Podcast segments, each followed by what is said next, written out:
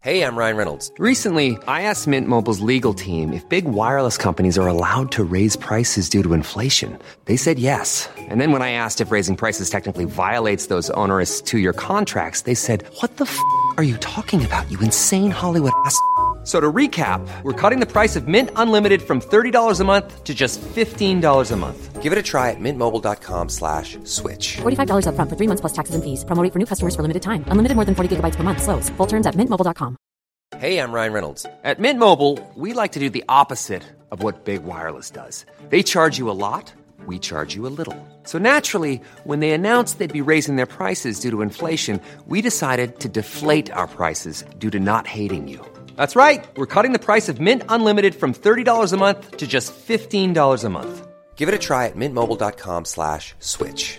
$45 upfront for three months plus taxes and fees. Promo rate for new customers for limited time. Unlimited more than 40 gigabytes per month. Slows. Full terms at mintmobile.com.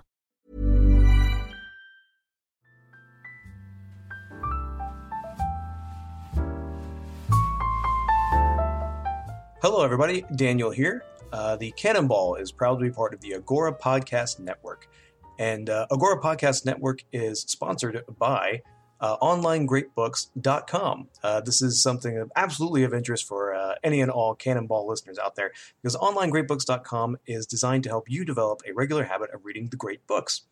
Uh, you'll be uh, part of these tools include weekly reading goals, email reminders, uh, and other accountability tools.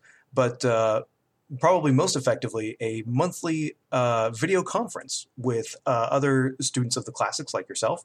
Um, a two hour video conference uh, with a small community of readers to discuss the text that you've been reading in a Socratic seminar led by a trained Socratic host. Um, and this is pretty cool. You not only will you get to uh, discuss, you know, being exposed to sort of the great ideas, the foundational concepts of the Western uh, intellectual tradition, but also you'll be able to say with confidence, having read the text yourself, when and exactly how Plato is full of it. Uh, that's one of the great delights of engaging with the classics, not only uh, being electrified by great ideas you encounter, but also knowing when uh, Aristotle or Descartes says something just completely off the wall. Uh, it's fantastic. OnlineGreatBooks.com. You'll have uh, check ins and reading goals, accountability tools to keep you on track. It's a wonderful service. Uh, they'll send the books to you. Absolutely terrific.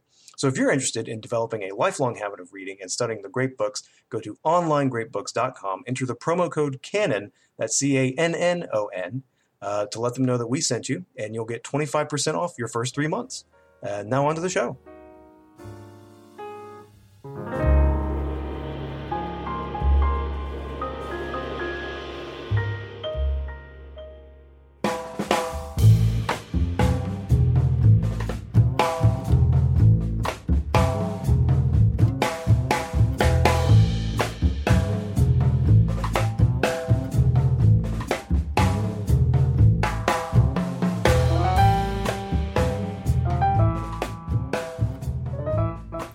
Hello, uh, and welcome to the Canon Ball, a podcast attempt to read all the books in the Western canon. My name is Claude Myron Gooser, and with me is my co-host Daniel Doherty. Daniel, how you doing? Hey, hey, I'm uh, pretty good. Uh, we were both uh, before hitting record commiserating about its its its final season for the Good Doctor, and uh, of course, those of us in the public library game know that its uh, summer reading is is winding up. So it's uh, it's one of those times. But you know what? We're taking we're, we're having fun because we're we're doing something we love, and this is this is terrific. I'm I'm happy to be back after a, a little ways away, but the uh, Claude talking Don Quixote with uh, Chris Ludovici last month was just terrific. I really enjoyed that uh, that episode. So I'm I, I was I was I was incredibly jealous. I was like, why can't Well- I be doing that? It, it was it, it was nothing if not quixotic. Um, you know, i in this weird way, uh, we're we're kind of coming back to where we began. I think we've talked about this before, but in the original attempt to do this, uh, you and I hooked up over Don Quixote, more Yeah. or less. Um, I asked you if you'd read this thing, and you read the whole damn thing. Uh, all just because I'd asked you. And we had such a blast uh, talking about it that we came back together and like, well, why don't we do this whole thing? so, it, yeah. it- in some ways, this is the beginning of this podcast, the beginning of our friendship. Uh, and uh, Daniel, I love this book. Mm-hmm. I, I I really like this. I've been in a bad mood for a long, long time, but I spent about an hour hour and a half today putting all the notes together, going back through it, rereading sections, and uh, it just put me in a better mood. Yeah. Th- th- there's something about this book that just hits me, and if um, if part of what we're doing is is being effective about this or, or examining the affective qualities, uh, then then I just have to say that this book always lightens me. I, Yeah. I, I feel lighter when I read it. I think that's that's an excellent uh, that's an excellent observation, and you're right. I think maybe we've gotten well. I can't I can't remember if we've gotten away from discussing the affective part of all this literature because I think Dante or uh, Montaigne scrambled my brain so much. Um, but no, I, I think you're absolutely right because in the sort of the feeling of, and of course, you know, Don Quixote is it's an it's an enormous work. It's an enormously varied work, um, but it does have a kind of a through line. I think of of uh, how best to put it, deflating pomposity, Yeah, and that always. as, as someone who has never really had a lot of dignity himself, that always puts me in a better mood to see, you know, uh, to see the, the wealthy dowager get a pie in her face. You know what I mean? Yeah. Well, I mean, it's and it's even more than that. Like it, it's it, it does both. It does the high and the low. It does a whole lot of other stuff. And part of the fun uh, is the style, which is weirdly high and low at once. But uh, I, I guess we'll probably talk about that in a little bit. What we're what we're gonna do for this episode okay, I, I feel like we're doing two episodes about Don Quixote before we even get into Don Quixote. Yeah. What we're really sort of doing in this episode is talking about the prologue and giving some of the, the background for the novel. You're fairly conversant in Golden Age Spain in terms of the history of it. Um, I'm not necessarily conversant in Golden Age Spain, uh, but I do know a lot of the literary background and some of the genre stuff, and I did Yeah, some, yeah. some research uh, into the the criticism of that, and this is more or less a contextual episode. Uh, before we get into the meat of Don Quixote, Yeah. but I, I think this is important context to think about. This is sort of like the historical intellectual stuff to know beforehand before you dive in first. Yeah, I, I think, um, and, and I, I'm definitely. I, I know this is, of course, uh, contested territory in the the literary criticism world, but I'll go ahead and lay my cards on the table as a big history nerd. I think the societal context of any work is extremely important. Um, and you know, and again, that's just me being a big old nerd because that's what I like learning about. I, I like getting as close as I can to getting some kind of like some kind of snapshot of what was this society like as well as I can, which of course you can never never even begin to approach, and uh, and but that's a whole other discussion into historiography. Well, no, I mean that's that. Honestly, that's the way a lot of literary studies have gone. I mean. Okay, that's antithetical to Bloom's project, but I I'll speak up for the profession. Um, that's that's really for me the most fascinating aspect of thinking about this. Uh, what was the work like when it appeared? What were Right. the expectations? What what was going on? There there's this tendency to want to treat, and, and I think we talked about this in the first episode. There's this tendency to want to treat literature as this kind of monumental thing that how do I put it? it it's transcendental. It's there forever and ever and always. You Mm-hmm. Right, you right. don't need to incorporate it, think about it, think through it, think about what it meant then, think about what it meant now, take on the complete complexity of what a literary work means. I think there's a popular uh, imaginary form of ah, the great transcendental works of all time. This is sort of what it means forever and ever and always, and that's just not true. Right. It's a kind of it's a kind of strong definition of a term like timeless, uh, ra- rather than where I would I would see a term like timeless meaning like there's there are elements that you can that are going to be enjoyable or or instructive or effective. We'll just use that broader term, effective. Yeah. Yeah, yeah, yeah. Um, to a to a wide swath of uh, of persons in all kinds of circumstances and all kinds of temporal uh, station. Um, but yeah, there, there- yeah, I, I think that's I'm going to oppose that to timelessness, meaning that the the work itself is not of a time, which is which is absurd to my opinion. Anyway, this is all a big digressive lead in into me getting to blather on about what is going on with Spain in the 16th and 17th centuries, and the answer is everything. It's laying the foundation of the modern global world. This is one of those topics that um, I guess if, if any of y'all have checked out the uh, the Canon Ball blog, I, I sort of did a little bit of word vomit a, a few weeks ago to kind of get I don't know stake out my interest in my my sort of energy about it, if you will, if you will permit me such a Southern California thing to say. Um, but uh, but I, I really do feel like the the milieu of Don Quixote is one of a a society which in which it's sort of its founding myths, its uh, its threads of identity, at least among, and I guess we have to clarify, we're talking about elite culture for the most part. Yeah. Um, what, we're, what we're talking about is elite culture. We're talking about court culture and aristocratic culture, elite church culture. Um, but the the threads that had gone into Spain and how Spain, and again, even calling it Spain is a little anachronistic at this point. It's sort of the unified monarchy of Castilia and Aragon, um, and actually in personal union with Portugal. Uh, but all of these are very varied. It's a very varied society, a very varied uh, peninsula at this point.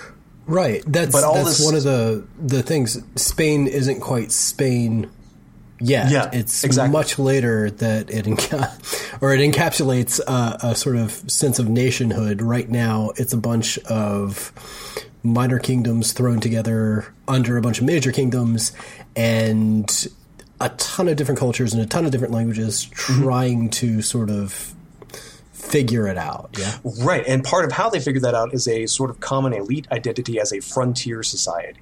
Right. And what you have is the is a frontier society increasingly becoming the hub. But and I, and I think this is where a lot of the sort of the tension and maybe not necessarily dynamism might not be the word, but I think part of um, and honestly, I think the I think the contemporary United States of America has for a long time had this same dichotomy going, where it's a society that its founding myths are predicated on frontierdom, yet it is absolutely a core territory. Or is or is in in this at least for Spain it is in the time of Cervantes consolidating its position as a core territory because sort of the, the generation Cervantes comes about a couple of generations into the Spanish imperial project, um, which you know sort of traditionally regarded as kicking off in 1492, where you have the dual events of the kind of the closing of the frontier with the finishing of the Reconquista officially, where uh, Ferdinand and Isabel lead their United Kingdom of Castile and Aragon into obliterating the final uh, Muslim-dominated political entity in the Iberian Peninsula, the Kingdom of Granada, and also that same year, the of course the famous Columbian uh, uh, expedition that they financed finds the uh, basically what you know sort of the the, the Caribbean islands. Uh, that's you know Columbus fi- uh, lands on Hispaniola, what is today uh, split between Haiti and the Dominican Republic. And after you know a couple of more voyages, uh, after that success, discovers the continent of South America, Central America, and this so this sort of starts a you know you've closed off one frontier for good, kind of. Um, with the end of Muslim political power in Iberia, it's, it's of course not the to say that the era of the era of uh, beating up on Muslims and Jews had ended in 1492. Absolutely not. Uh, but I'll talk a little bit more about that later. Um, but you have the closing off of one frontier, and all of a sudden, the most incredibly massive frontier that this, this, this society has ever could not even conceive of opens up. Um, and so, beginning with sort of the great, uh, we know, of course, the great names of these uh, conquistadors, which is a sort of a catch all term which includes a lot of very, again, very, I'm going to use the not very uh, mellifluent phrase, very varied a lot in, in all this. But the term conquistador encapsulates a lot of different kinds of people. Um, you have, uh, but something they all had in common was this kind of almost a freebooter in the name of the Castilian monarchy, and specifically Castilian monarchy. Um, even though the state itself was a sort of personal union of Castile and Aragon, the imperial expansion was done under the kind of bureaucratic control of the Castilian part of that dual monarchy. Um, right. So I guess that's something to keep in mind, and that's one of the reasons why the sort of the Castilian uh, culture, Castilian language, is easily the most dominant overseas, and sort of the the Iberian holdings uh, that came overseas. So and that's be- that, to to intervene Yeah. for five seconds. That's one of the the issues that we keep seeing in the book, and Mm-hmm. that that sort of keeps occurring in Spain. You keep talking about the Castilian language. That's essentially what becomes Spanish, Right. But that's only one of many languages or dialects that are operative in Spain at the time, right? Exactly. Yeah, you, we can talk about say uh, Castilian Spanish, uh, Aragonese would have been another big one. Uh, Catalonian, Catalan, which Yeah. is uh, like, uh, and all these at this really at this point are not mutually intelligible. I think it's better to think of them as separate languages, really, dialects. Uh, you had Galician uh, off Yeah. the west, Portuguese, um, Leonese had been largely absorbed into Castilian by this point, and Arabic still. Um, Right. This is still a point where the formerly uh, you know the former populations, not just you know former Muslims, but also uh, sort of Christian populations who had acculturated to their Muslim, Arab, and Berber uh, sort of political elites were in the process of being Castilianized, basically, because Castile had really taken the lead on that. And if Um, I could interrupt you for one more, uh, I I just want to say this is going to be a callback. There's a reason I'm asking you about the varied cultures Yeah. of Spain at the moment. But yeah, so it's it's it's a hodgepodge of stuff, but the sort of conquering part, the Mm-hmm. New World part, is under the aegis of Castile. Right. Okay. And and so sort of you know we know the famous names like uh, Pizarro, uh, who was of course most uh, most famous for his uh, quote unquote conquest of the Inca. Um, and again, this, these are going to be very qualified terms because things like conquest. There's a lot of stereotyped narratives about all these, and and as with any, uh, just listeners blanket, uh, just as a, as a blanket caveat, there's always so much more to the story about anything you think you know about history. Um, And uh, but yeah, you got Pizarro, you have Cortés, who uh, you know famously uh, led the Spanish expedition into what is today Mexico. and um, if Neil Young is to be believed, killed a lot. right. And, and he I, did. I, okay, I, I'm I'm being ironic and snarky because I don't know how else to be. This is also the history of genocide. Right. Well, it's it's it's a it's a genocide, and also it's a kind of it's an inadvertent genocide from the standpoint of, uh, of course, famously the Europeans introducing all kinds of new diseases to the New World, which did a lot of their work for them. Yeah. But also, it feeds into the legend that the idea is that oh, about five or six hundred guys knocked out this enormous, powerful state in central Mexico. Well, Right. not exactly. They were a new, they were kind of a new player in a very old game. Because Yeah. the thing, something to recall about uh, Mesoamerica and uh, and the Andean civilizations, when we when we when we talk about like the th- there's this presumption that well the Aztec Empire had been there forever or the Inca Empire had been there forever.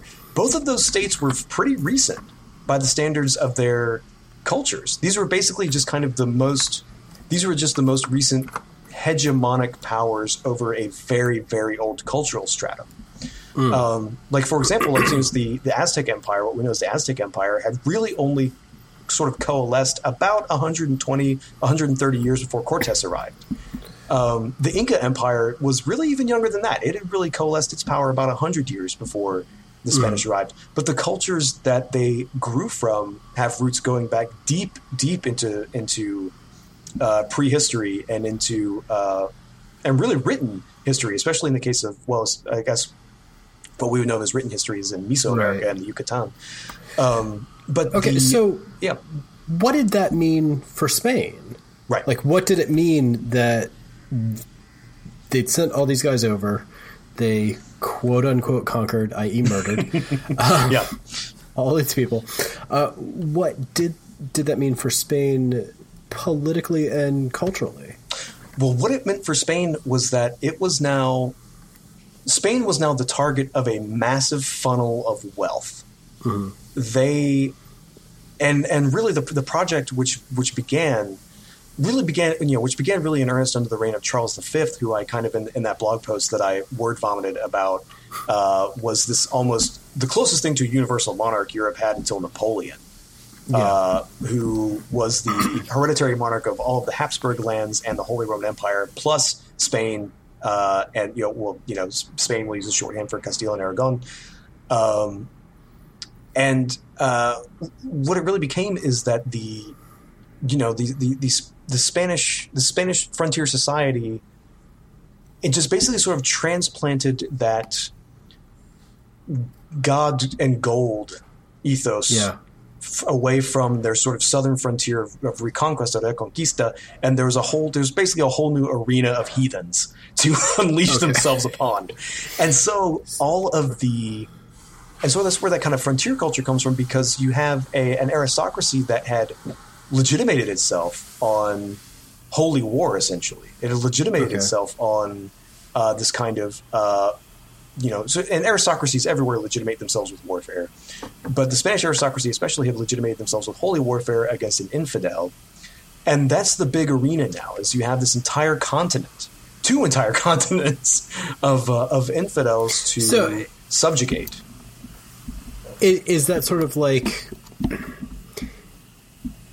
okay? Is that sort of how to think about it? They finished one Cold War, and now Cold War times two. Is that Mm-hmm. Right. Yeah, a, a Cold Okay. War that's uh, yeah, it's it's it's hot to begin with, and then uh, it- it's sort of a mistake to think that once you know once the quote unquote conquests are over, then everything is hunky dory. There, and again, that's that's a stereotype that uh, I think elides a great deal of native agency. There Yeah, were yeah, yeah. there was there was a very extensive resistance from a great number of quarters of indigenous Americans to this imperial project that went on for centuries. no fooling? Right. yeah, it's, it's not just the, the the stereotype is that Cortez comes in, knocks over Montezuma, and then Yeah, Mexico is. Spanish ever after, and that's you know that's not how it happened. It's a Yeah, process. it's it's Um, still not how it happened. Right, right. Uh, but uh, but an interesting thing kind of happens in this imperial project, and it really this really begins in the world of of uh, Cervantes, kind of the milieu of elite culture of Cervantes begins developing under Charles's successor, his son Philip II. And Philip II is most famous in the kind of the English speaking realm as being the the great nemesis of Elizabeth of England. Um, he's the guy. He's the Spanish Armada guy. That and that's probably where you've probably most heard the most about uh, Philip II. But more importantly, Right. he is in control of. In uh, he sort of as you know as a way to sort of keep the peace in Europe and to keep everyone from getting too freaked out. This unified uh, monarchy of Charles V is split up. Uh, when Charles V actually abdicates, he's almost like Diocletian uh, in the Roman Empire. He he retires himself and splits the empire among various successors. So Philip II gets the Spanish part, and of course, by extension, the Castilian part, which is this massive overseas empire, which is which is developing, and partly partly because of Philip II's personal piety, um, and partly because of kind of a dynamic I'll talk about in a second. The elite culture of this sort of the the home bureaucracy of Castile increasingly falls into the hands of the church. You're seeing more and more that the the councils that Philip relies upon, the sort of the what we might call the Privy Council, you know, uh, or you know his sort of royal royal advisors, are increasingly pulled from the elite ranks of the church rather than the aristocracy. Partly because Philip doesn't exactly trust all of these powerful landowning military families. You know, that's of course where else do you get usurpers and uh, and rebels but powerful military families? But also because Philip II himself was an extremely religious person, and he was extremely religious in specifically a counter-reformationary sense. Okay. This is also Philip II's reign tracks very closely. It, it, it overlaps very much over the first flowering of Reformation, and it his later his later reign is sort of the beginning of Counter Reformation, which of course adopted basically the Spanish church culture imprinted itself on Catholicism at large at this point because they were such a wellspring that Counter Reformation drew on. partly because Spain had proven so immune to Reformation. So the church at large, you know, the Pope and the great cardinals are looking like, well, Spain seems to not have a problem with Reformation. Let's see what they're doing. And we kind of follow follow their lead. But Philip II himself Oh, is an interesting guy. And his his piety was such that uh, his he, he was well known as a as a bookish person. He had the largest private library in Europe at the time. Uh, was his sort of personal library, and his uh, uh, according to some of the sources I read, his his sort of his bedside he had a bedside bookcase with forty volumes, all but two of which were religious devotionals What a schmuck. he was well he was very he, he took his own piety very seriously and he expected his realm to take it very seriously so Okay. he- philip ii is kind of setting the pace he's setting the pace for Okay. all this as as opportunities for advancement in the home country kind of close off right you have you know it used to be if you have if you're a wealthy landowner and you have a bunch of sons because that's what you want to do and as long as there's infidel territory to go throw them at so that they can conquer their own and carve out their own fiefdom, it's all well and good. Now you have that frontier is closed off. What the hell are you going to do with all these second sons? What are you going to do with all them? There, this is really the class that the conquistadors as a group are largely drawn from. The the kind of impoverished aristocracy, the mm-hmm. sort of the second and third sons of the more of sort of the more established or greater aristocrats, and even some of the kind of the first sons, people you wouldn't exactly expect to go off, you know, trying to find their adventure way off in an alien world, essentially. Partly because Philip II is so he's so much more comfortable with church advisors. He promotes churchmen, he promotes cardinals, he promotes bishops to these powerful sort of uh, sort of central uh, roles in the administration of Spain proper. That well, if you're going to make anything of yourself, it's going to have to be overseas. It's going to have to be over in the colonies. And specifically, the uh, uh, an institution develops called the Viceroyalty, and it, it's pretty interesting Okay. that these the, the the Spanish Empire in the Americas is carved up into essentially sort of mirror royal realms that kind of mirror the uh, the way that Castile is structured. And so the viceroy in all of these places is essentially operates as the king in New Spain, the king in New Granada, which is today like Colombia and Panama. New Spain is what uh, what we would call Mexico and most of the Western United States, actually, which Okay. the United States uh, conquered in the 1840s. Um, but so so you have this like here's where basically that's you know the the spirit of this kind of piously informed errancy basically. I, I know like Yeah. you, you guys talked about errancy uh, you know or at least you did in your kind of intro um, in the last episode. Uh, that's where that is all funneled. Okay. and that that kind of energy that kind of spirit uh, is is funneled into this into the empire. Whereas at home it becomes increasingly more like uh, a theocracy essentially uh, where it's literally ruled by the churchmen. Okay, so that is that's the historical background, and that's sort of like the the the situation in which Cervantes is trying to do something. yes. Uh, Okay, so that's my klutzy klutzy segue into trying to talk a little bit about, um, I guess, the literary background of what this thing is. yeah Okay, and and and it's really important to keep in mind that this thing, all right, we call it a novel now, um, but this thing is something that doesn't quite fit. Okay. yeah All right. So in in typical Goozer fashion, uh, I went to the the the library that's attached to my school and took out probably a dozen or so books uh, on critical theory and Don Quixote, and I ended up using two. So of those two, um, No, I, there, there, there's a lot of fascinating stuff done. The, the problem is uh, we're dealing with a book that was written in Spanish, so most of the literary criticism is in Spanish. There, there are two major sources that I'm using for the sort of background. Uh, one of them is one that I would recommend for any listeners who really want to go home. It, like, it, it, if you're itching to do some background discovery on Don Quixote, uh, it's Cervantes Don Quixote from the Open Yale courses. Mm-hmm. Um, it, it's by uh, Roberto Gonzalez Echeverria. Uh, I'm not even going to pretend that I can do the Spanish pronunciation. Um, I, I, teach a lot of Spanish speakers, and they laugh when I try to roll my R's. um, I could try, I'm not gonna.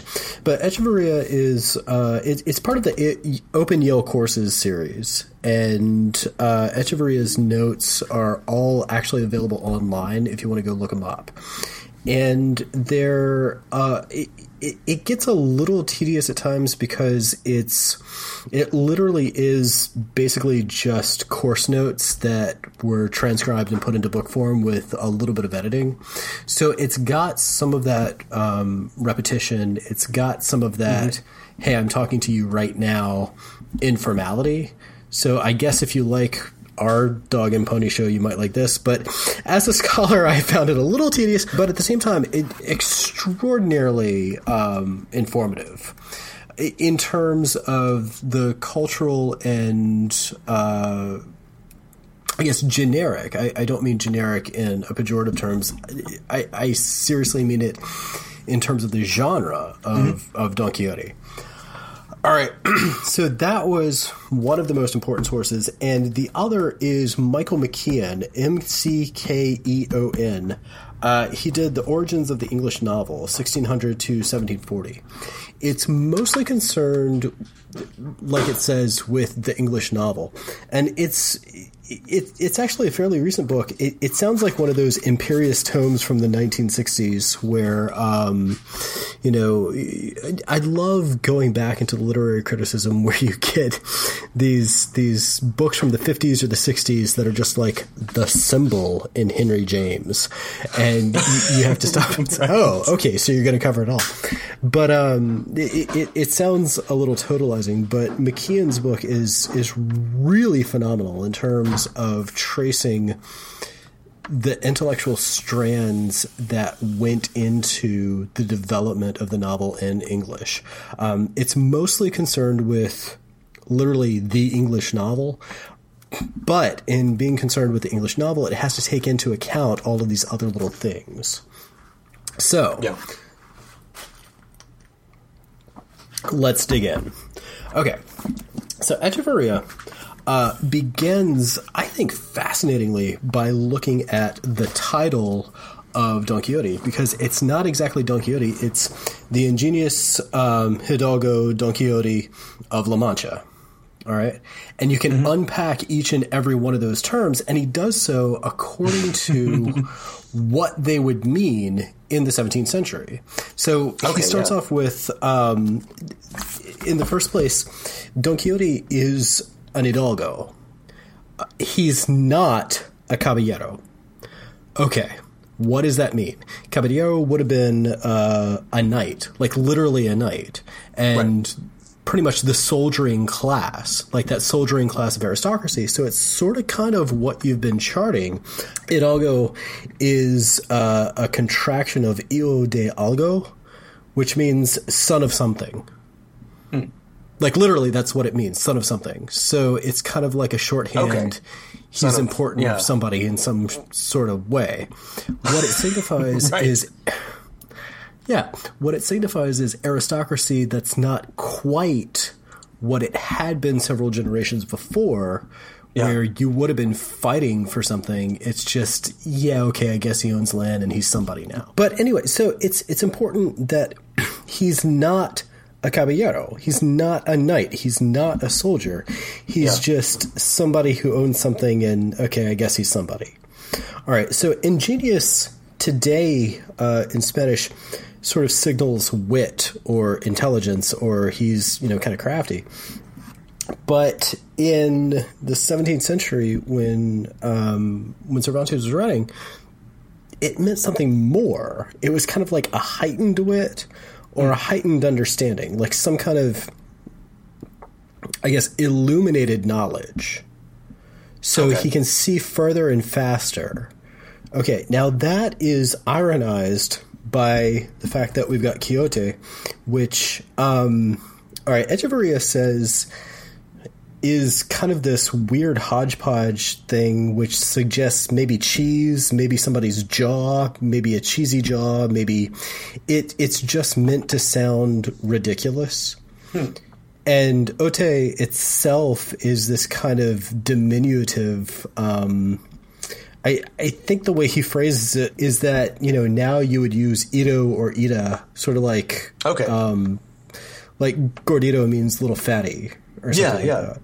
So it's a kind of diminutive added to this silly sounding word that's made even more oxymoronic by adding don to it. Right. So it's kind of elevating stupidity.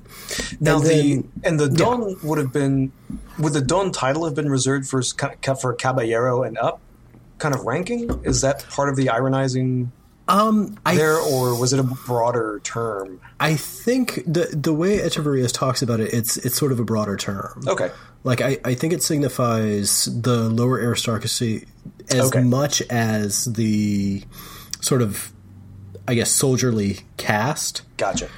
But it, it's meant to to elevate, and it's just oxymoronic because it's elevating the ridiculous. And then you got La Mancha, and he he has a couple of paragraphs. I was kind of curious about what La Mancha is actually like, and he has a couple of paragraphs describing it. Um, just arid, flat, nothing scrubland. Yeah. And um, he compares it to saying you're from Poughkeepsie. right. And, and yeah, it's, in a fine place, uh, but it's just yeah, yeah. it's it's it's not exactly the most exciting place, and It's- so It's in yeah, the region. It's in the region known as Extremadura, which Yeah. would be the, the far side of the Duros River. So Mm-hmm. it, even the, the name of the of sort of the province itself was like, oh yeah, you're in the, the, the high end of nowhere.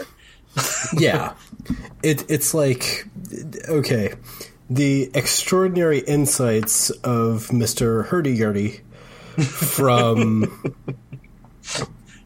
you know Podunk, Massachusetts. Yeah. and you're okay. You've figured it all out, and so it's it's this combination hmm. of elevation and deflation all at the same time, which really is is sort of how the writing of Don Quixote works. And I guess hmm. we'll talk about this a little bit more next time. But one of the things Cervantes is great at is elevation and deflation all at the same time. And that's hmm. really where he gets his comedy. Okay. So that gets us into the structure of Don Quixote. And for for our purposes, the way we're going to do this, we're talking about the prologue now, uh, the prologue and the sort of extraneous material. Next episode, we'll get into you know book one, and then we'll have a later episode on book two. And all right, it's it's sort of a, a I guess critical cliche to say that the first book is the Renaissance book, the second book is the Baroque book. And so there's some stuff that I kind of want to hold back. I don't want to talk about the Baroque too much now. Um, we'll sort of tiptoe around it. But for all intents and purposes, uh, it really sort of seems like uh, Cervantes only really intended to write the first book. And of the first book, he only really sort of maybe kind of intended to write Don Quixote going out on his first sally, coming back, and then crashing. But Right. he started adding to it and adding to it and adding to it, and then invented the character of Sancho Panza, and then had them go out again, and it got even weirder and crazier as it went along. So I think this was something that I brought up with Ludovici. Uh, the there's something about this book, and this is what also, you know, as an aside, as a digression, but this is all digressions. What makes it fascinating is that it's extraordinarily structured at the same time as it's extraordinarily improvised. So he keeps sort of writing it along as he goes along, but he's got an idea in mind of how to put it all together. so yeah. that's sort of what makes it really kind of spectacular. I'm right, going so- to I'm going to inject a little bit of low culture into this because what you're describing sounds a lot like uh, how a well-run Dungeons and Dragons campaign might go. no, where- exactly. Yeah, where you have this, you know, you, ha- you have the broad outlines, but because you're collaborating and creating the story, you're necessarily going to have to allow for digression, e- even sort of digression way off of what you originally intended. But you're going to bring it back around to sort of, you know, your your, your broader uh, schema. Exactly. Exactly. So, um, okay, and to I, I guess since we're doing the overview, I'll spill a little bit of this. Um, the first book of Don Quixote was more or less self-contained, as self-contained as it could be. Mm-hmm. And then what happened was somebody wrote their own sequel to Don Quixote. So Cervantes got got pissed that somebody stole his work, and he wrote a second book to Don Quixote, whose whole point was to have adventures so that a real second book of Don Quixote could be written, because Don Quixote reads the fake book and gets mad. So he goes back out. And you have this extraordinary self awareness in the second book that's there in the first book, but like taken times 20. The self awareness in the first book is times 10. And I'll talk a little bit about the genre in a second. But the self awareness in the first book is extraordinarily heavy. Mm-hmm. And then it's weighted even more heavily in the second book. So you've got this weird thing where in the second book, characters from the first book have read the the poorly written book about their lives. Mm-hmm. And now they decide to go out to have more adventures so that somebody somewhere can write the adventures that they will have as they go on. So it's this kind of doubling back on itself. It's really weird. But for all intents and purposes, for right now, um, Don Quixote Book One, Cervantes never really thought about it as as Book One. It was just what he meant to write. Yeah. But even within that, it got away from him. Okay, so the structure of the first book is as a manuscript found and translated. So you've got this kind of metafictional aspect where the writer is someone other than the narrator. The narrator claims to have found this thing that he did not write but had translated. Yeah. Now, this sort of kind of comes about, what is it, about a quarter of the way through the first book, where we're in the middle of the action and all of a sudden it stops and says, and now I can't continue any further because I don't have any more manuscripts, so I suppose the story must stop. And then in the next chapter, he finds the next part of the manuscript. Yeah. So it's this weird kind of metafictional interruption. and I thought it, I thought it was hilarious. Like the first time I read it, I was I was uh, and and this is I guess this goes to show like kind of I, I've learned a little more since then because this was a couple years ago when I when I first read it. Um, but I was I was honestly surprised that something you know from so long ago could be so madcap okay. about it. Like that was really astonishing to me. Oh, I got things to say about that. Cervantes right. didn't invent that. Yeah, yeah. Okay. I, I I read this for the first time when I was seventeen, and I I was totally steeped in Monty Python, and I thought, oh my god, they ripped it off of Cervantes. Cervantes ripped it off of Amadis of Gaul. okay. Okay. Okay, so I'll, I'll talk about that in a second. Yeah. But um, anyway, so you've got this weird kind of overall structure where it, it proclaims to be a manuscript found and translated, and then um, the manuscript requires the putative narrator or editor, right, to go looking for more pieces. He finds the pieces in Arabic and then has to pay a Muslim to translate them. So there's this weird kind of feeling all throughout the rest of the book. Like that's set up by the author himself that this might or might not be accurate. Yeah. Okay, keep keep that on the back burner because it cracks open uh, an epistemological problem. And I've ranted about this on the blog, but you know, epistemology is all about uh, what we can know and how we know it, and this this real search for what is the true truth. and really and truly, Don Quixote, as much as Montaigne, is about what we can know and how we know it. Um, there's this extraordinary epistemological problem lurking all throughout this book, and it all has to do with the genre. Okay, so you've got this this level of dissonance between what you claim to be reading and what you're actually reading, and whether or not what you're reading is actually accurate. Yeah. Okay. So that's just within the larger seeming, excuse me, seeming frame of the narration. Okay. Now, within the narrative, uh, we've got this first layer, which is Don Quixote. So Don Quixote sallies forth. Um, he has a couple of stupid uh, combat experiences, i.e., uh, gets beat up by a bunch of prostitutes, and so he comes back beat up. And there's this whole situation where uh, he's convinced that he's delusional by his niece and by the the local priest and the barber, and they sort of you know do all this stuff that we'll talk about next time. And Don Quixote goes to bed. The end. But then he wakes back up and decides to go out again. And he meets Sancho Panza. They go out and have their adventures. They go to a couple of inns. They get in trouble with um, the Holy Order, which is kind of like the FBI.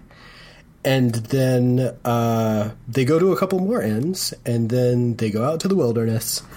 They meet a couple of people.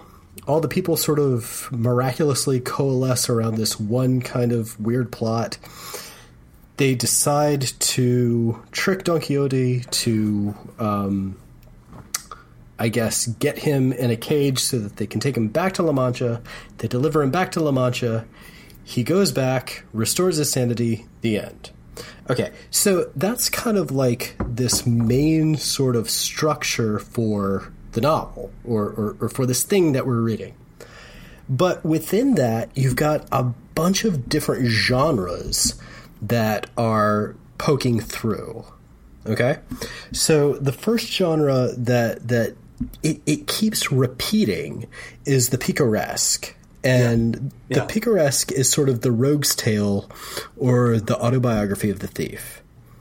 Um, aside from the picaresque, of course, you've got the chivalric romance. Uh, the chivalric romance is the knightly tale. You've got the novella, which is this weird kind of genre that's like a longer, extended version of a tale. Um, You've got several versions of the pastoral sort of floating throughout.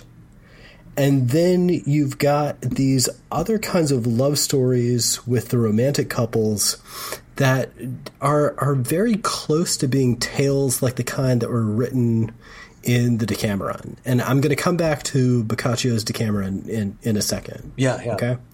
So you've got all these weird genres kind of crammed together. And you know what? I'm I'm an amateur and I'm probably missing 12. Because what it seems like Cervantes was doing was taking all of the genres that he had at hand. Oh, and okay, they've got conversion narratives, they've got soldier stories, they've got autobiography, they've got, you know, and and I'm just thinking of these things offhand. There are all these genres that he's cramming together. And the thing is, this is what makes Don Quixote unique. Um, I, I can talk about this by using the counter example of Boccaccio's Decameron. Uh, the Decameron, eh, and if nobody's read it, go check it out because it's wonderful and dirty and pervy and fun and silly. um, it, it's it's kind of a, a I guess, a, uh, an Italian version, an Italian Renaissance version of uh, the Thousand and One Nights. And Boccaccio was a, a writer. I, I, think we talked about him when we were doing Chaucer because he was a major influence on Chaucer, and he was an Italian writer who uh, sort of was following the footsteps of Dante in some ways. But instead of writing this kind of you know divine comedy, he wanted to write you know I guess what uh, Balzac would later call the human comedy. Yeah, a profane comedy. yeah. No, it, it, essentially. Though, it, I mean, a lot of the tales, even if they are borderline prof- profane or a little dirty, yeah, they still well, often have a moral lesson at yeah. the end. Well, I just mean profane as as uh, in the dichotomy of profane and sacred. Okay, not, sure. Not necessarily sure, sure, obscene, yeah. but profane. Though, okay, so anyway, uh, but also profane. but the, the Decameron is a hundred stories told by this group of nobility, and the whole uh, frame text is that they've um, they've left the city and gone to the countryside because they're trying to flee the plague. And they hold themselves up in this manner and sort of shut everything out. But they're in the country, they've shut everything out, and they're bored yeah. So they have to start telling each other stories in order to, you know, pass the time.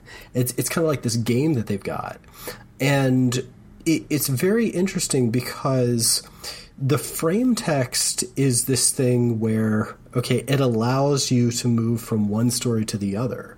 So you've got these characters who are sort of uh, um, the first layer text, and then second layer text is the story that they tell. And Boccaccio is really pretty savvy about keeping the frame like here. Okay, nobody can see me making this maneuver, but the frame is is pretty solid around the hole, and then within the frame, we know exactly where we stand. So it's like watching a very simple flashback in a movie that has only one flashback. Hmm, yeah. Does that make sense? So it's yeah. it's the frame is established pretty solidly, and then what what happens within the frame is easy to determine. Now, one of the things I kept thinking back to was when we were doing Chaucer, and I know we didn't take on the whole of the Canterbury Tales, and I'm still extraordinarily guilty about that. But in the whole of the Canterbury Tales, there's a lot of interaction within the frame. Yeah. Um, people keep popping in and out, and there's conversation and there's rough play and there's this kind of back and forth. Um, Don Quixote does not keep the frame intact. In fact, at every moment, there's always this puncturing of the frame. And so, even, okay, you can't say that all of these genres take place as a subframe within the main frame of Don Quixote because Don Quixote keeps interacting with all these other genres and pulls them into his own activity. Yeah. So it, it's this weird way where Don Quixote can interact through a multiplicity of genres and then alter those genres because they have to capitulate to his narrative. So, in this weird way, Don Quixote is controlling the narrative of his own life. Yeah. And Cervantes didn't even invent that. He just took it weirder. Okay, right. So I guess that'll anyway. be the, that'll be the mantra for for uh, Cervantes. It was like I'm gonna well, I'm gonna he, take what you did and do it weirder. Yeah, uh, he he takes all these things and then tweaks them into whatever it is that this thing is. Yeah. And there's a part of me that really wants to throw down and say, okay, this is a novel. Right. And and I'll talk about why I'm I'm problematizing that in, in a little bit. Okay. So anyway, Which is you, well that's that's bold because I always you know, I always see Don Quixote trotted out as the dawn of the novel as a form. So this is uh, this is exciting, folks. Claude's gonna he's gonna throw hands at uh, at a lot of scholars here. It, it, it's exciting for two people. okay, so Hey, I'm Ryan Reynolds. Recently, I asked Mint Mobile's legal team if big wireless companies are allowed to raise prices due to inflation. They said yes. And then when I asked if raising prices technically violates those onerous two year contracts, they said, What the f are you talking about, you insane Hollywood ass? F- So to recap, we're cutting the price of Mint Unlimited from $30 a month to just $15 a month. Give it a try at mintmobile.com slash switch. $45 upfront for three months plus taxes and fees. Promo rate for new customers for limited time. Unlimited more than 40 gigabytes per month. Slows. Full terms at mintmobile.com. Shopify helps you sell at every stage of your business. Like that, let's put it online and see what happens stage. And the site is live. That we opened a store and need a fast checkout stage. Thanks. You're all set. That count it up and ship it around the globe stage. This one's going to Thailand. And that, wait, did we just hit a million orders stage? Whatever your stage, businesses that grow, grow with Shopify. Sign up for your $1 a month trial at shopify.com slash listen.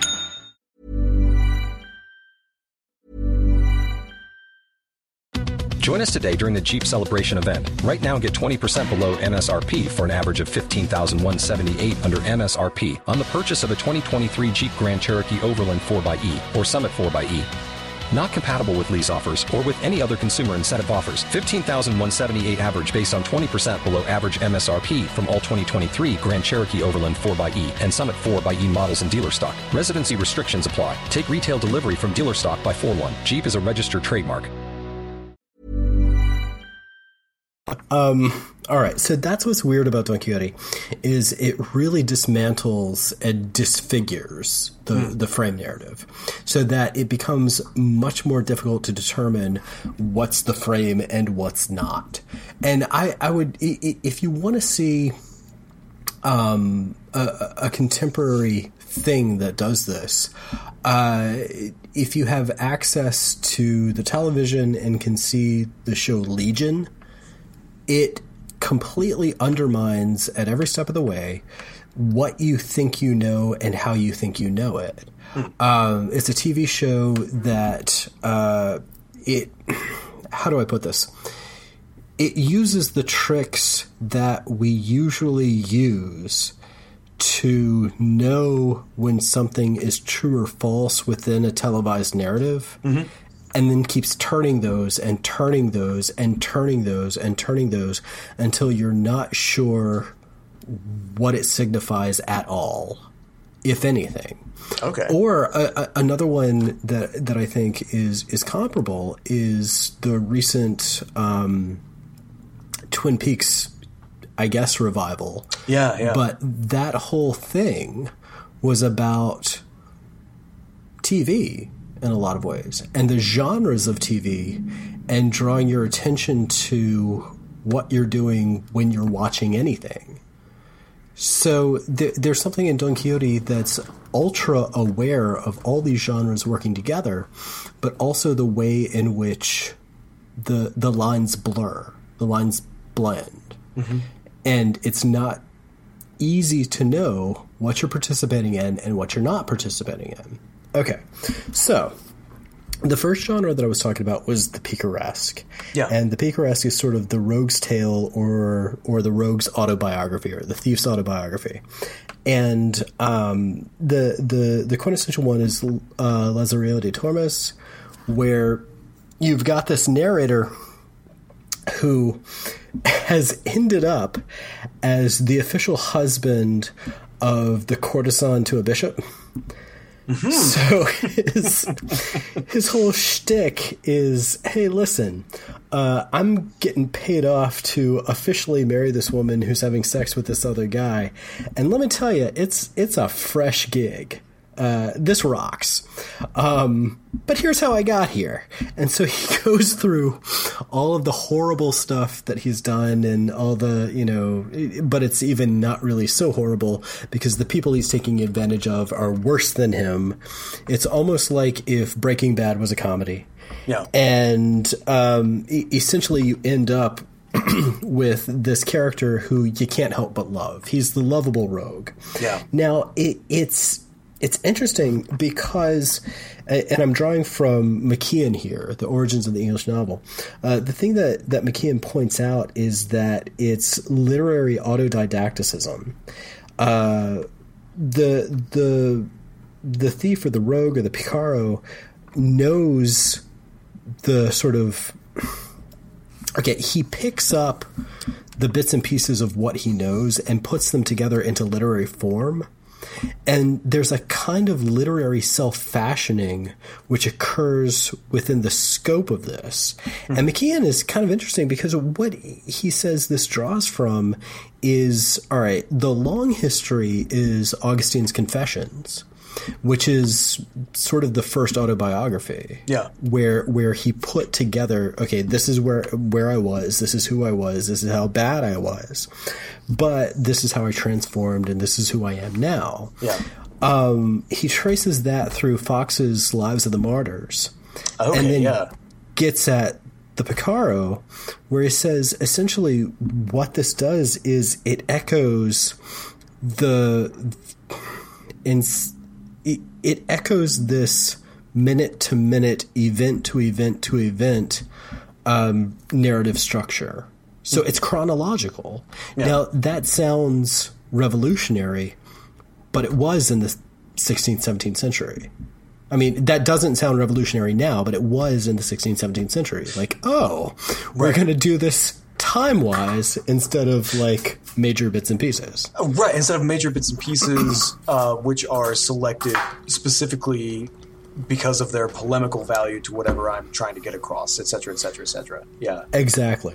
Right. So, um, part of what's going on in the picaresque is this kind of literary self fashioning. It's self creation out of the autobiographical mode that's what was occurring with Augustine. That's kind of sort of what's occurring with um, the Book of Martyrs. But once it gets taken in this kind of, I guess, anti clerical or anti moral way, mm-hmm. um, it becomes more about opening up chronology rather than polemics. Yeah. Okay. That's that's really crazy how and it's so interesting to look back from now to think that a literary form of going, and then this happened, and then this happened, and then this happened, was something that really had to be discovered. Well, yeah, in it's a way, cause or and developed. effect. Yeah, one of the, the the things in Don Quixote is that most of the characters that Don Quixote meets in the first book, like at least in the first Sally, like the first time he goes forth, mm-hmm. most of the characters are Picaros former Picaros or would be Picaros. They're, they're people who either had been these picaresque characters, they're people who are in the process of being them, or they're people who want to become them. And part of what this signifies is that the genre and the character have met. Yeah. The, these are people who are modeling their lives after a genre that's already available, and they're merging their lives into that literary genre. Okay, so the picaresque is flowing all through Don Quixote, and there's a way of thinking about Don Quixote himself as a, uh, a picaresque character, but I'll get to that in a second. Okay, so the second one that you've got is the the prose romance, and this is kind of it, it's weird, and I'm just I'm gonna hope I don't get sued. But all this stuff is free online, so, yeah. so I'm just gonna read a, a, a section from Echevarría. Uh, he's he's describing the prose romance, and and I want to read an expert's take on this because it, it's tough to get your head around uh, if you haven't read a bunch of these, but essentially he says each of these books had as a hero a knight errant who incarnated heroism and amorous fidelity and was the defender of justice and the oppressed.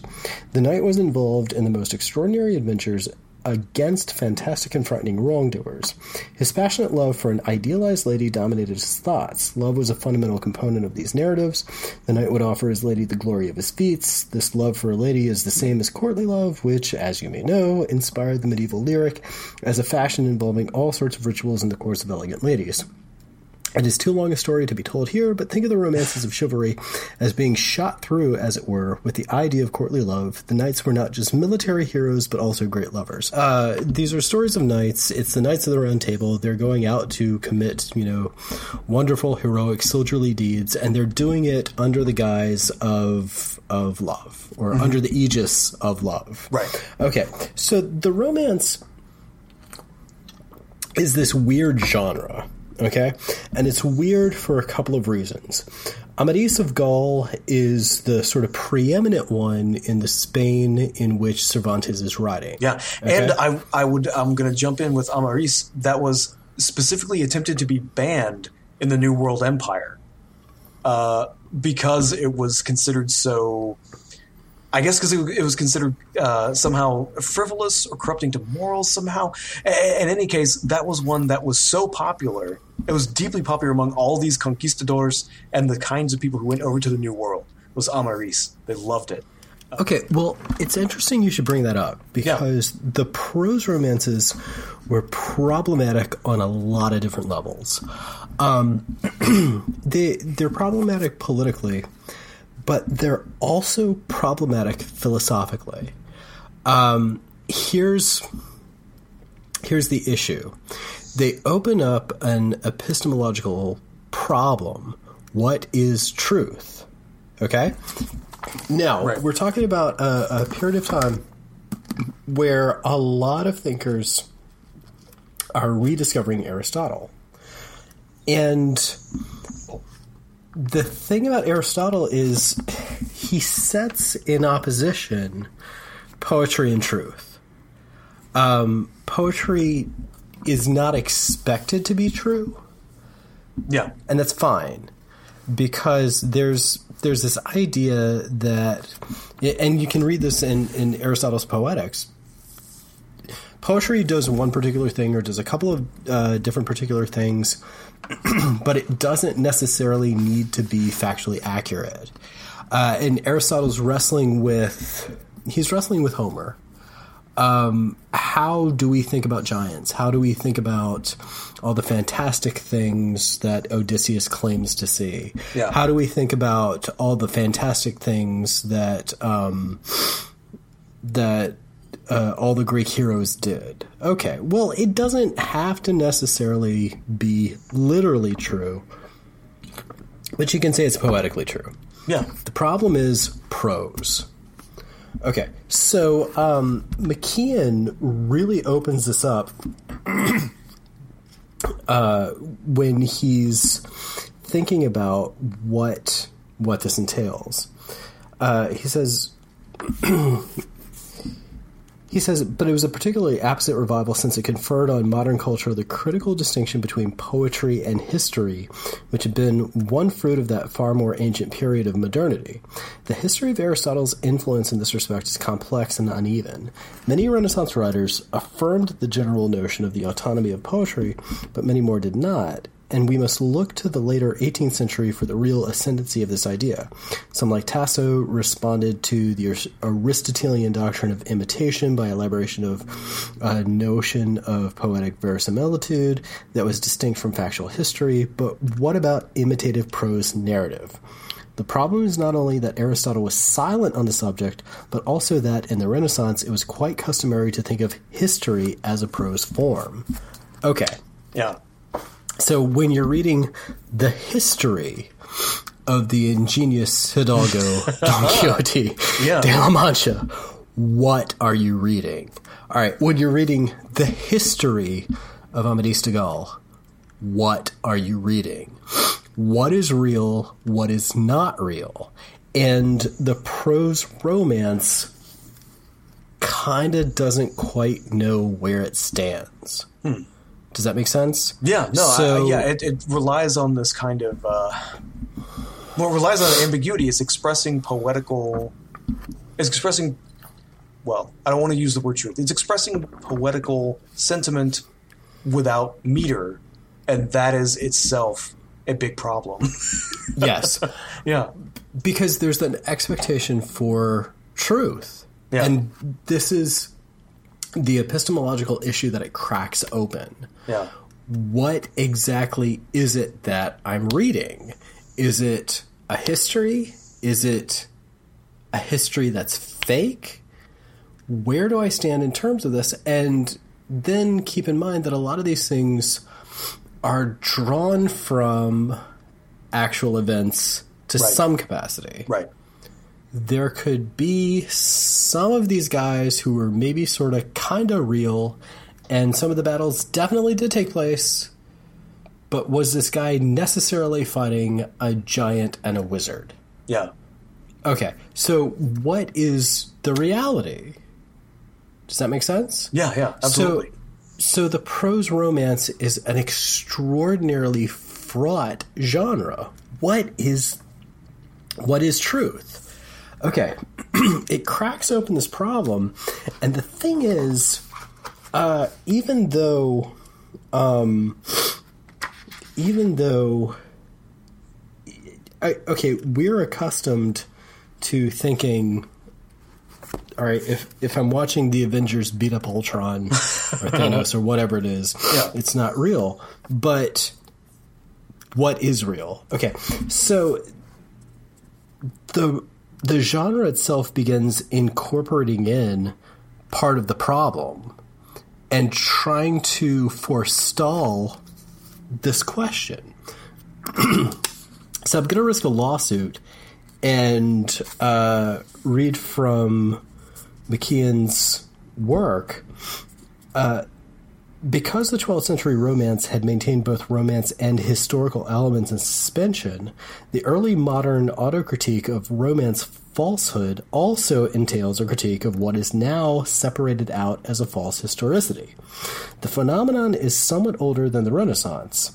Amadis of Gaul, the epitome of chivalric extravagance for early modern skeptics, itself contains considerable anti romance sentiment.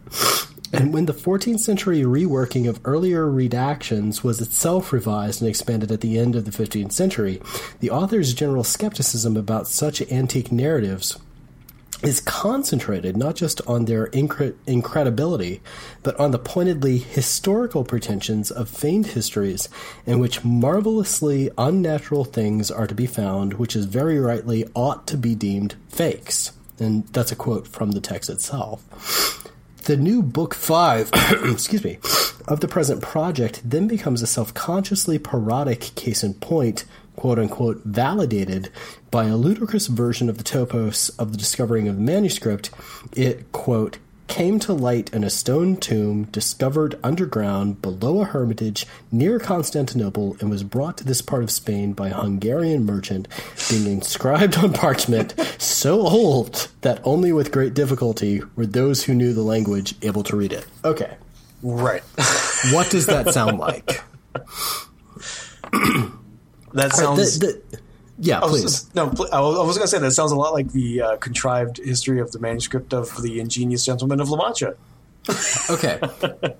the the point that McKeon is making is that Amadis of Gaul uh, it, it goes through several several editions with several editors, sort of compiling these bits and pieces of anonymous things into one book, and in order to say, okay, we're telling the truth, but I don't know, maybe quite not. But still, this is the work that was handed to us. Um, we got to go through several different layers. So the the sort of metafictional aspects, which are trying to maintain the illusion of reality, Right. are already in there in the chivalric romance itself. So this is what I'm saying that Cervantes takes these and says, "Oh, you're going to make it metafictional." Okay, right. I'm let's gonna have show- some fun with this. I'll show you some metafiction, all right. Yeah. So I and and that's the point is that you can't disentangle the metafiction from the fiction, Right. from the sub story, from the this, from the that, because all of these voices merge together. And, And I- I'm going to get into that later. and and that's like just incredible that Cervantes includes this. He includes that angle in his parody of Yeah. chivalric romance. Even like the he, he includes a parody of the provenance of chivalric romance in his parody of chivalric romance. Yeah. And, and McKeon's point is that the chivalric romance was was self parodic without knowing it. I mean, it, like, it, I, I I think that's sort of kind of what he's getting at. Yeah. Okay, so the the the medical the metafictional aspects of, of Don Quixote were already sort of right there. Okay, so then you've got the pastoral, and the pastoral is is this weird poetic genre. Um, it, it's mostly poetic. I guess sometimes it, it deals with prose. It goes back to antiquity, where basically the the idea is that it's too complicated to live in the city. So what we got to do is get out to the country and and I guess live the simple life, live the rustic life, where we Well, don't that- have to deal with all these city customs and things like that, and we can go be shepherds and relax and sing some songs and not to ha- have to deal with anything. I mean, that goes all the way back to Hesiod, right? I mean, Yup. Works and days. That- I mean, there, there yeah. Yeah. That that's what I'm saying. I mean, Okay, it, yeah. it's got a long history. Yeah. and part of what okay, I'm I'm gonna read a a 17th century poem which I think ca- captures this. And Christopher Marlowe is long dead. He had a knife in his eye. Um, I, I, I don't think he's going to sue me, but if his ghost comes back to kill me, well, there are worse ways to go. Um, this is his pastoral, The Passionate Shepherd to His Love. And this captures, I think, everything about the pastoral that you you really sort of need to know. It says, Come live with me and be my love, and we will all the pleasures prove that valleys, groves, hills, and fields, woods or steepy mountain yields. And we will sit upon the rocks, seeing the shepherds feed their flocks, by shallow rivers to whose falls melodious birds sing madrigals. And I will make thee beds of roses, and a thousand fragrant posies, a cap of flowers, and a kirtle embroidered all with leaves of myrtle, a gown made of the finest wool, which from our pretty lambs we pull, fair lined slippers for the cold, with buckles of the purest gold, a belt of straw and ivy buds, with coral clasps and amber studs. And if these pleasures may thee move, come live with me and be my love. The shepherd swains shall dance and sing for thy delight each May morning. If these delights thy mind may move, then live with me and be my love. Okay, what a wonderful poem. Yeah. But there are a couple of things that we should be suspicious of, um, as always. Uh, this is a an extraordinarily self consciously urbane poem masquerading as country pleasures, to, yeah. to use that, that, that term from Hamlet. Um, come live with me and be my love. He keeps repeating that. And the idea uh, is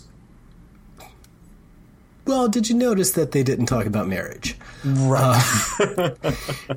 yeah. The, the the idea is if we return to nature, we return to Eden, where we don't need any of this highfalutin courtly nonsense, and we certainly don't need the law. Right. Um, this is natural order shall take its toll, it, it, its course, and will just be what we are. yeah. And what a lovely vacation version of, you know, living in the country this is.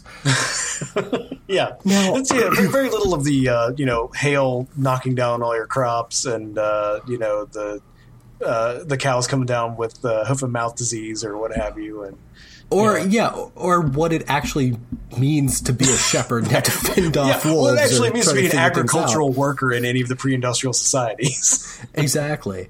Um, one of the things that Don Quixote keeps running into is actual shepherds who look at him like, "What the hell are you talking about?"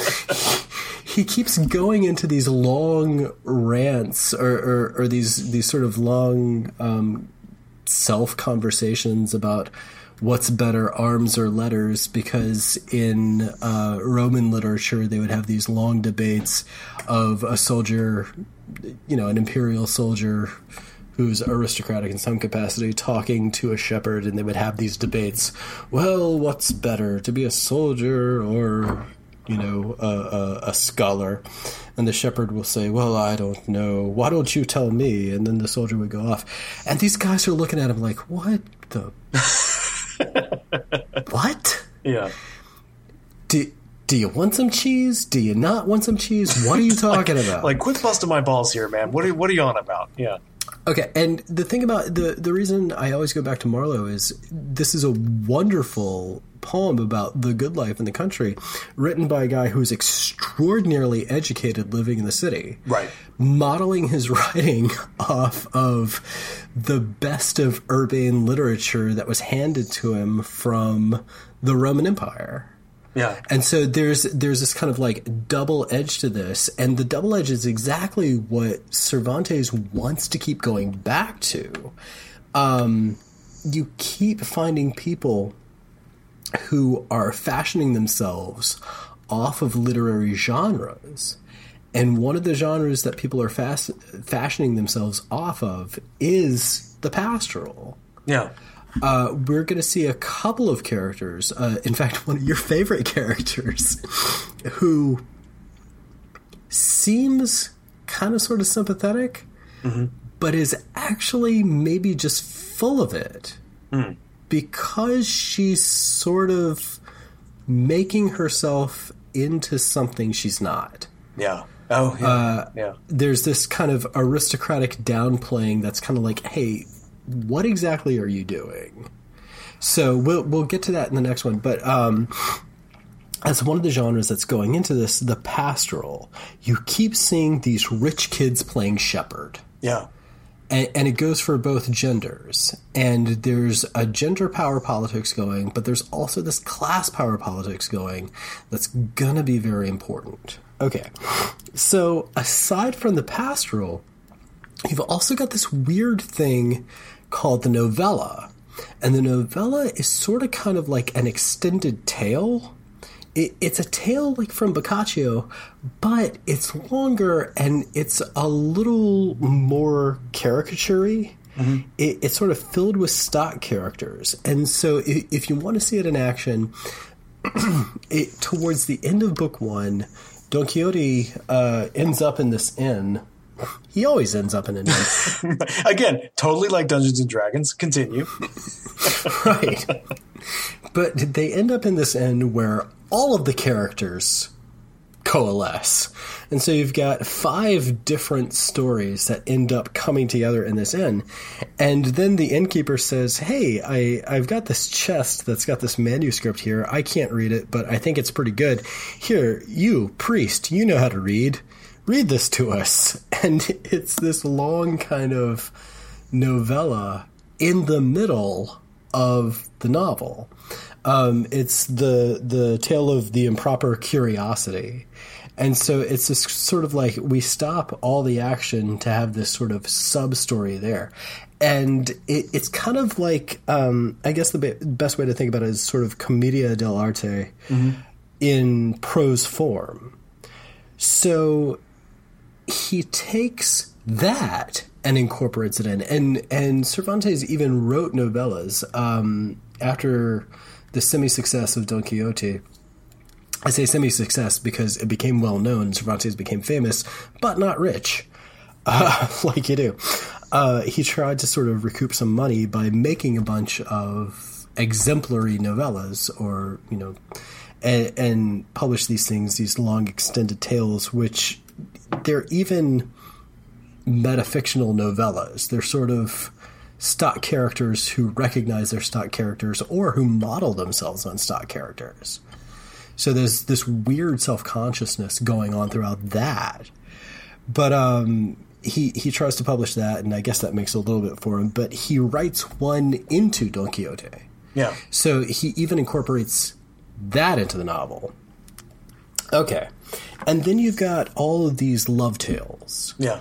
And there there is sort of these various love tales that seem like tales that could very well fit in Boccaccio, except they partake of the main narration.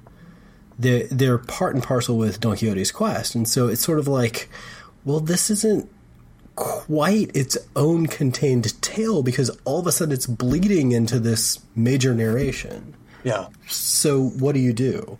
That comes back to this this sort of overarching idea that there is no frame. Yeah. Don Quixote is so much a part of the frame. He and Sancho, and and we can't disclude Sancho because Sancho is the beginning of this kind of self awareness. Um, it's so much a part of the frame that you can't delineate the individual pieces, and they all become a whole, which I think is what makes this a novel. Uh huh. Yeah. So right, so that's the. So what we might. Okay, so this is so this is this is interesting because what you're, what you're what you're coming at me with is that the novel itself is a kind of amalgam. It's not necessarily a development out of any one genre, but an amalgam of these various disparate parts together, devoid of a frame, but that creates a new frame. Because yeah. well, if you can include these components, that is a novel, and that's it's it's.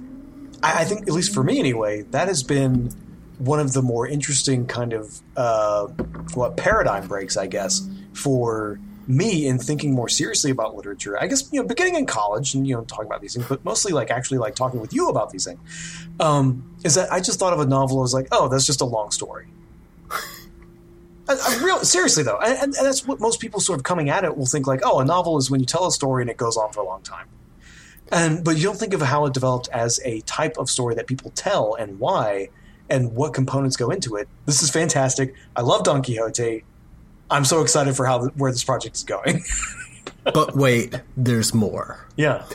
Okay. So yeah, it's it's all of these things interacting, and they're still interacting with this overarching supposed frame narrative yeah. of the narrator, editor, compiler of manuscripts.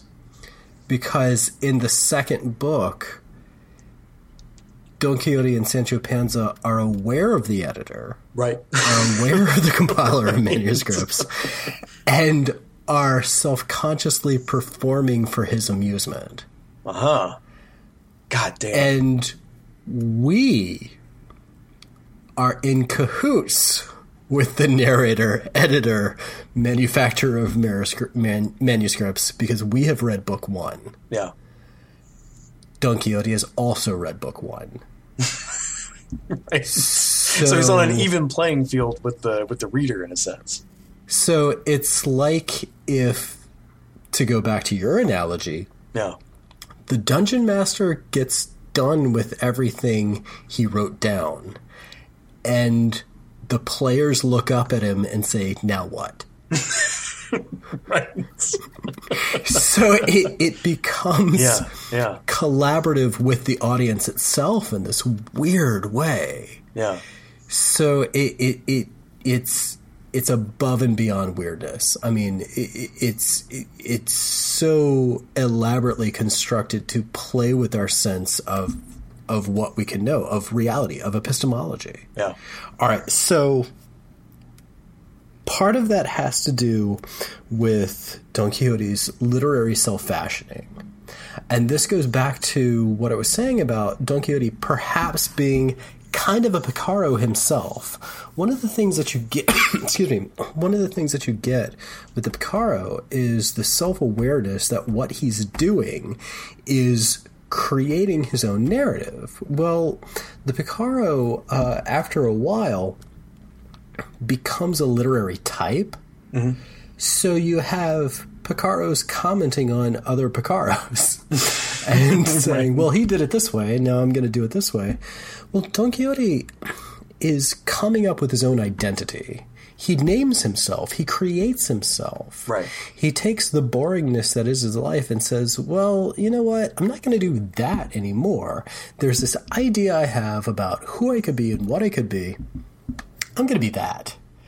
So, in some ways, he's got the same kind of self fashioning ideal as the Picaro, but he chooses a different genre. Mm-hmm. He chooses the chivalric romance instead of the, the criminal autobiography mm-hmm. and decides to live that out. And that becomes a running theme throughout Don Quixote. You've got all these people who choose a particular genre to live in which goes back to our pastoral. Yeah. But it's not just the pastoral. There are all these genres, there are all these narratives to live in, and they kind of pick them out and ride them out to see what it's going to be. Yeah. Um, to flash forward a little bit, that was James Joyce's whole project. He wrote over the whole of his life to explore the ways that we incorporate discourses, we incorporate languages, we incorporate narratives about who we should be and shouldn't be and what we are. And Joyce's whole project was to explode that and make us aware of what it is that goes into making our identity. It's just a bunch of narratives that we inherit. No one is self fashioned. Yeah. Cervantes was already doing it. it, it, it, I mean, it kind of astounded me when I was doing the, the, the secondary research. I was like, yeah, Joyce was even a cheat. Yeah. Okay. So anyway, um, Don Quixote is is sort of creating himself as he goes along, and Cervantes is also creating him as he goes along. So there, there's this combination, ultimate goal and improvisation uh, throughout the whole thing. Yeah. Okay. So um, the the point that I'm making is that that Don Quixote dips into all these different genres, but then he mutates the genres as he goes on, and there's something about his self fashioning, and Echevarría points this out. He invites us to fashion with him. Yeah. Um, you'll see this when Don Quixote gets back home, and his niece has to say. Uh, Echevarría points out that subtly Cervantes is showing that Don Quixote's niece is just as savvy about the the chivalric romance as Don Quixote is, and so she has to say, "Hey, uh, sorry about your library." This wizard came and walled it up. I know. What are you gonna do? It's a wizard. Eh. Okay, that means she knows about wizards. That means she knows about magic powers, and that means she knows how to lie to get Don Quixote to believe her. Okay, that means he's drawn her into the fantasy to a capacity that she has to invent in order to accommodate him. And it does accommodate him, and he works with that. Sancho Panza is the extreme version of that because Sancho Panza keeps butting heads with Don Quixote, and they have to keep working it out. What is real? What is not? What is my point of view? What is your point of view? Well, how do we put these two together? And they keep changing each other as they go on. Okay, so that brings us to uh, Bakhtin. Mikhail Bakhtin was I, I think I talked about uh, about this with Ludovici. Mikhail Bakhtin was uh, a, a Russian literary critic from the early 20th century. Um, he he had the he mostly worked on the novel and he had these theories of the novel and his main idea about the novel was that it was a dialogic form what that means excuse me what that means is that the novel incorporates all of these different discourses that make up a particular social moment and then throws them together and has them work with each other or clash with each other or just you guys work it out. Yeah. Um, Bakhtin was writing under Stalin, so he had to be kind of cagey about who he wrote about and who he didn't write about. Right. Um, he mostly focused a lot on Dostoevsky, but Dostoevsky is drawing from a lot of different stuff, and one of the main ones is, is Cervantes. Um, all of the levels of culture go into this. You're not getting the highbrow talking to the highbrow. You're getting highbrow talking to this back alley thief who's talking to this clerk who works here, who's talking to an innkeeper over here, who's employing these two prostitutes, but they're talking to this farmer down the road. So you've got all these different voices from all these different registers of culture coming together, clashing, conversing, trying to sort it out, or not trying to sort it out, just seeing what happens when all the levels of society that aren't usually represented get together. Yeah. Um, part of this was going on in Chaucer, but not to the degree that it's Right. going on in Cervantes. I, I was I was gonna say sort of I was mentioning earlier about how the the story of the cultural milieu of Cervantes is necessarily a story of elite culture, and I, and I was going to sort of hedge that a little bit by sort of pointing out like, well, not exactly, and also sort of use Cerv- or rather Chaucer as a as another example of like, well, this was the audience was always going to be elite culture. Is the product itself of elite culture that's perhaps not quite as clear? Um, yeah, yeah. And that's exactly why I was trying to get you to talk about the different languages and the Yeah, different yeah. cultures, because that's kind of the whole point. Yeah. Is that on the one hand, you've got this overarching structure which says Spain. Right. On the other hand, you've got all this craziness going on underneath, which is like, what is Spain? I'm a Basque. What is Right. Spain? I'm from Extremadura. What is Spain? I'm from here. What is Spain? I'm from. So it's it's all these different things, just kind of like mixing up, mashing together. None of it fitting. Um, it, it, I mean, the the most extreme case, Don Quixote is speaking. Uh, I guess it would be our equivalent of Shakespearean English. He's he's speaking in a way that's 400 years outmoded. Right. It's it's, Um, it's conscientiously antiquated speech. Yeah. Yeah, and I, I mean it's hard to render that in in translation. I mean, I, I almost kind of want to see a translation that has him speak like the King James Bible, and everyone around him is just speaking in 21st century American demonic, like Yeah. huh? Um, so I I mean that's the most extreme level, but there are other levels within that that are just kind of like, okay, who's talking to who about what, and how are they conversing? Yeah. All right, so you've got all these. It's multivocal. There are all these voices clashing together. Okay. Um. Now, we're mostly dealing in terms of primary text with the prologue here.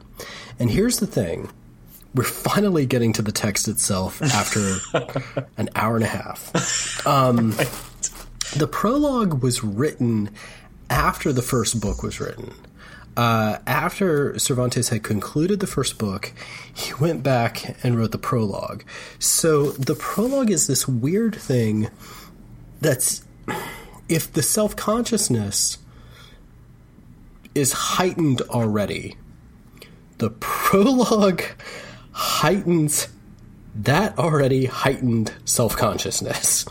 So the, the prologue, I was rereading it this morning and it just struck me as so weird. Mm-hmm. It's just so slippery and it plays absolutely into everything we've been talking about in terms of the the epistemological problems. All right. Idle reader, without my swearing to it, you can believe that I would like this book, the child of my understanding, to be the most beautiful, the most brilliant, and the most discreet that anyone could imagine. But I have not been able to contravene the natural order. In it, like begets like. And so, what could my barren and poorly cultivated wits beget but the history of a child who is dry, withered, capricious, and filled with inconstant thoughts never imagined by anyone else, which is just what one would expect of a person begotten in a prison, where even dis- where every discomfort has its place and every mournful sound makes its home. okay, so um, idle reader, someone who actually has time on their hands. Uh, that's a dig. um, that's a subtle dig at anyone in Spain who would have actually been able to read and had the time to read. Why are you wasting your life? Right. There, there, he he actually incorporates in. Uh, Echevarría points this out. He incorporates in his version of the idle reader in a canon who's extraordinarily literate and fat, which means this guy has been doing nothing with himself. Okay, um, eh, I'm not fat shaming. That's Cervantes fat shaming. Okay, but um, he he says, okay, this is what's fascinating. He draws first upon the humors, dry, withered, capricious, and filled with inconstant thoughts. Um, that would seem to set up Don Quixote as a, a, a stock character. The dry wit yeah. Uh, playing on these sort of tropes of the the humors that if you're dry you're this or if you're this you're this and if you're dry you're immediately crazy okay so he sets us up by saying that he has invented this thing while in prison and we're still not sure about that okay Yeah. Okay. So he goes through a couple of meandering sentences, and then he comes to this. But though I seem to be the father, I am the stepfather of Don Quixote, and I do not wish to go along with the common custom and implore you, almost with tears in my eyes, as others do, dearest reader, to forgive or ignore the faults you may find in my child, for you are neither his kin nor his friend, and you have a soul in your body and a will as free as anyone's, and you are in your own house, where you are lord, as the sovereign is master of his uh, revenues, and you know the old saying, under cover of my cloak I can kill the king, which exempts and excuses you from all respect and obligation, and you can say anything you desire about this history without fear that you will be reviled for the bad things or rewarded for the good that you might say about it. Okay, what did he just do? Um, okay, so you have to forgive me because I invented this thing and I invented it in jail, and oh my goodness, what could you expect of this but it would be stupid? Yeah. Having said that, I'm only his stepfather. I had nothing to do with this. So listen. I also I also love that uh, that expression. Uh, like, look, all the good things you say about it. Just consider like, look, consider trash talking it your reward for saying anything good about it. Exactly. Marvelous, And marvelous. So, so this, even within the prologue, Yeah. there's this this crack in the fissure, um, this epistemological problem about what is true, what is not true. Do I like this thing? Do I not like this thing? Did I invent this thing? Did I not invent this thing? How indebted am I to this? What is this? Does that make sense? Yeah. Like it- everything he gives, he takes it away and you're just sort of like, okay, so what am I supposed to feel? What am I supposed to Yeah, be thinking? well- what is your relationship to this? Did you write this? Did you not write this? What the hell is this that you're giving me? Okay, and then he takes it even further. All right, and Echevarría points this out. Cervantes has to operate in the dialogic mode. Yeah. Because what he does is invents a buddy of his who comes to help him out. Cervantes says, I had a problem. I was just going to let this thing go. I was just going to not publish it. I was just going to sort of say, okay, fine, I wrote it, but whatever, it's going to go in a vault or I'm going to burn it. Because I couldn't think of a prologue. Because you need a prologue to set the stage to tell you what's going on. And I couldn't think of a prologue and I couldn't think of the apparatus that goes around it because I have to have quotations and I have to have annotations and I have to have the poems that go in front and I have to have this and I have to have that. Um, basically, what he's talking about is the sort of editorial apparatus that went into the the prose narrative or whatever you wanted to call uh, what was or was not the chivalric romance it would be filled with this sort of scholarly apparatus or pseudo scholarly apparatus to give it the the look of reality, right? yeah. So Cervantes invents a friend who comes to him and says, ah, "Don't worry about that. Listen, just make it up." Yeah. So to show how truthful he's being, he tells you that he's lying. I've laid it all on the table, right? So, how do we determine truth? It's okay. This is something that, that I've been more and more enthusiastic about because this came up when we were doing Montaigne. Right, right. And this came up. I, I wrote something for the blog, which was about modernism and, and postmodernism. You know, I, I, I'm uncomfortable with the isms Yeah. but essentially they're both dealing with truth in different ways and the rupture of truth that came about due to you know increasing um, technological social social political economic so on and so forth upheaval Yeah. But it strikes me now, since we've been doing this project, that everything we've been talking about has been an attempt to negotiate these problems of ontological epistemological crisis. Mm-hmm. Absolutely. Um, Montaigne was all about okay, this is what I've inherited. This these are the texts that I've got. How do I make sense of them in terms of my experience? Right, how does even this- the wife how of this- Bath? yeah, how does this comport with? You- You're absolutely right. I would say even the Moliere, um, with like Tartuffe. Uh, yeah, easily. Oh my god! What i- what is what is the ideal? What Mm-hmm. is the structure within which I've been led to believe truth operates, and what is my own experience of truth? right. Um, and how do these things of- comport with one another or not? Yeah. even wife of Bath, you know, authority, even if there was none, I'd say experience. Right. You know, how do we put these things together? Um, what is truth when we've got this multiplicity of versions sort of popping in and out? And Don Quixote is absolutely trying to deal with that, and he and Cervantes is doing that just in the prologue, just in ten pages Yes. Um, where he tells you, okay, listen, I'm lying. right. So is the lie the truth? Or is the lie the lie? What is this? All right. So anyway, um, everything that he gives, he takes away. And the the only truth we have is the dialogic, is the conversation with this fake friend. And the fake friend says, "Well, just quote this, quote this, quote this, quote this." But if you pay close attention to his quotes, he gets them wrong. Um, he's assigning the wrong author to a particular quote and doing this, and so even that is problematic. So anyway, um, basically, uh, he says, "Okay, look, just make it up, and it'll be fine." Yeah. And the only people who are going to care are going to be pedants anyway.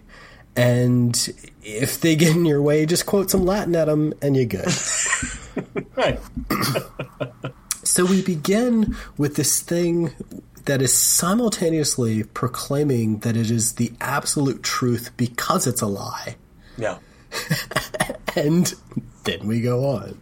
Yeah. All right. So that's that's the genre stuff. Now, what was Cervantes' literary reputation? Okay. Don Quixote sold well and a lot of people read it, but Cervantes didn't make much money off of it. Um, he was always sort of like teetering close to, you know, utter collapse. And uh, the thing was, in Spain at the time, Golden Age Spain, or what's called Golden Age Spain, uh, the theater was king, and the king of the theater was Lope de Vega. So, all throughout Don Quixote, there are all kinds of things about, okay, this is what the true theater is, and this is how, you know, performance should actually function. But it was written by a guy whose plays were hated and who couldn't get, you know, his, his plays on stage. So he couldn't make a go of it. And so there's this weird kind of frisson there. Um, so the theater was kind of sort of shut out to him. Um, you had this highly ornate poetic culture. So it was a culture of poetry. And, you know, when we get to book two, we can talk about the Baroque. But the, the sort of ornate poetic culture begins as a kind of sort of model on Italian Renaissance courtly poetry and then gets weird fast. And I'm even, and I'm ignoring the, the theologically erotic poetry. And I'm doing that for a reason. All right. Um, so you, you've got all these other things that are kind of floating there that are sort of like the major things. And then you've got the popularity of the chivalric romance. So part of what Don Quixote, or, or part of what Cervantes is doing, is writing in this genre that's popular, but maybe not as highbrow, but incorporating a lot of weird highbrow tricks. And there's this way Echevarría talks about this. I, I, I keep feeling like I'm quoting two people. I really did read seven books on the subject. but um, Echevarría talks about this that um, there's there's this image of Don Quixote and this image of Cervantes that Spain needed to have in the 19th and early 20th century of the the naive writer, the writer Yeah. who is uncultured, who is unlettered, who is quote unquote the natural genius. Yeah. And it needed to have that because England had that with Shakespeare, the natural genius. And when we eventually get to Shakespeare, I'm going to explode that one like, you know, nobody's business. But um the the nationalist literature needed to have its own indigenous genius. Uh, someone who was of the place, who expressed the place without all this, you know, urbane formalizing from some other kind of nation because, hey man, this is our guy. And if you look at history for five minutes, you realize that that's bullshit. And if you look at Cervantes for less than five minutes, you realize that's bullshit because Cervantes spent time in Italy. Cervantes read Boccaccio. Cervantes was extraordinarily well versed in Italian Renaissance literature. So he knew his sophisticated hoity toity, what have you. And he incorporates it, but in weird ways, right? Yeah. So he's extraordinarily well read. He's extraordinarily um, self conscious and self aware, and extraordinarily rhetorically ornate.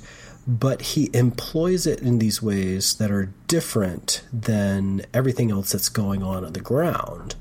Um, he's not as rhetorically ornate and strange as someone like Quevedo. Quevedo had a kind of like weird mastery, but he wrote in genres that are are not extraordinary not exactly um, run of the mill today. Yeah. So he wrote these these satires, these sort of dream vision satires and satirical poetry and other kinds of poetry that aren't exactly what we think of as you know the genre today, and so that kind of gets overlooked or ignored. Um, Gongora, another um, Baroque writer, was extraordinarily rhetorically ornate. So ornate that his name became synonymous with overly ornate writing. Right. But the entire uh, overly ornate movement. Yeah. Right. But um so he's so rhetorically ornate that it's uh detached from the reality around it in a way that the modernists, the Spanish modernists found fascinating and employed. Yeah. Um, but that's sort of like this weird kind of thing that's its own Spanish thing.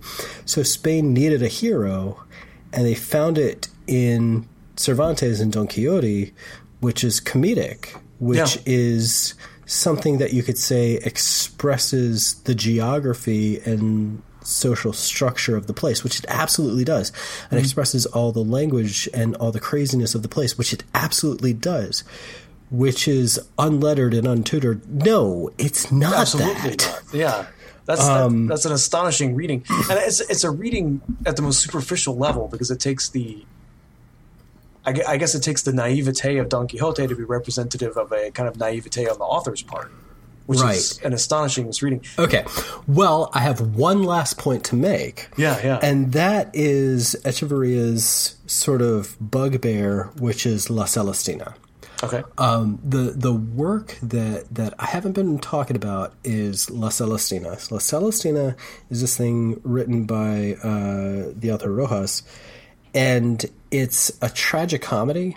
It's this weird sort of shadow piece to, or or at least Echevarría claims it's this kind of shadow piece to um, Golden Age Spanish literature.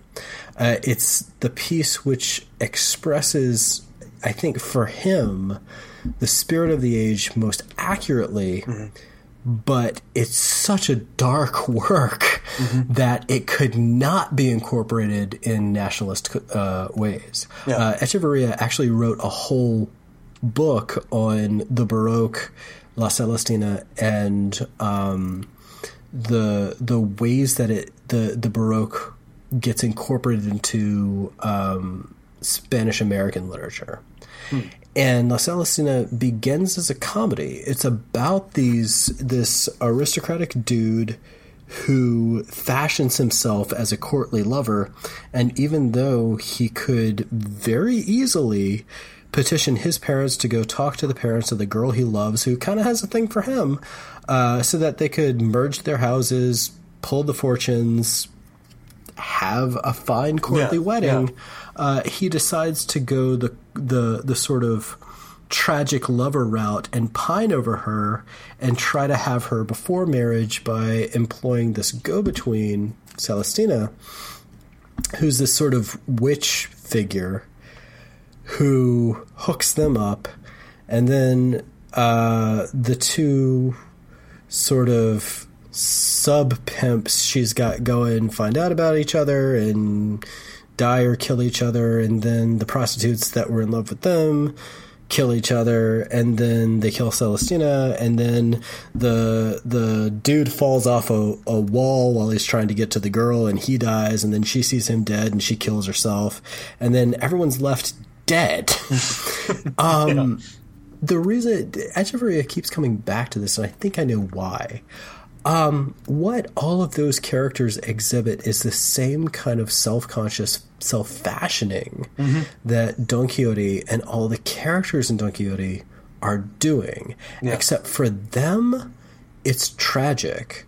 Uh, it seems closer in line to something like James Joyce's Dubliners, where all of the characters are modeling themselves after these stultifying, paralyzing versions of what it means to be Irish. Right. They've inherited these colonial ideas about Ir- Ireland and Irishness, and they're saying, oh, okay, well, I have to live up to this, and it's going to make me a tragic hero. Yeah.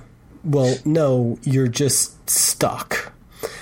And La Celestina seems to be about these characters who have read about who they're supposed to be and they fashion themselves into it and it kills them. Yeah. La Celestina is not a narrative, it's dialogue. It's a play without stage directions, without without a narrator. So Yeah. it's basically an unperformable play with a bunch of people speaking to each other. It's dialogic in its sheer form. It predates Don Quixote and it draws from Spanish Muslim storytelling. Yeah. So the kind of the the that's what I want to end on is this kind of if anybody's interested in the history of the novel or interested in Spanish literature, Echevarría makes some really bold claims, and I I think he's got something there. Yeah. That this kind of shadow text to Don Quixote is this very slim hundred page weird thing, and it kind of deserves a look at, but. Hmm. That's Yeah. neither here nor there. So uh, that's about where I stand with the prologue to Don Quixote. We spent two hours on the prologue to Don Quixote. I'm scared of what we're going to do for the first 800 pages, but we'll have to see what that is. We'll just have to play it by ear. And you know, I mean, I'm already, I, I- I'm already excited to read the text again with kind of fresh eyes, almost. Like I, I'm coming at it in a much more informed place. Uh, I'm coming at it from, and especially with all that you've explained. Um, or, or rather, I should say the conversation we've had. I, I should say I haven't like you know you had a lot to, you had a lot to say, but we were you know we were in a conversation.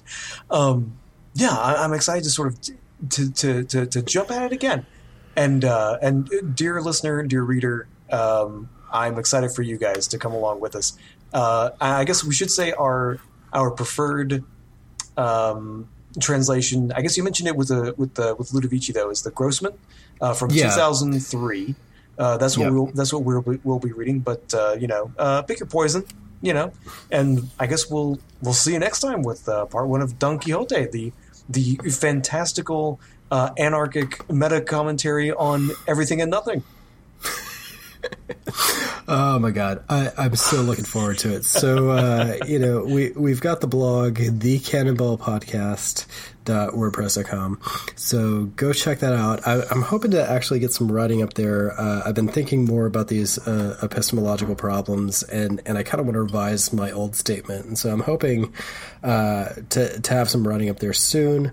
Um, i guess you can find us on facebook uh, if you search the Canon Ball podcast mm-hmm. um, uh, rate and review on iTunes. I guess that's what we have to say. And you drop us a line uh, at uh, Claudemo Inc.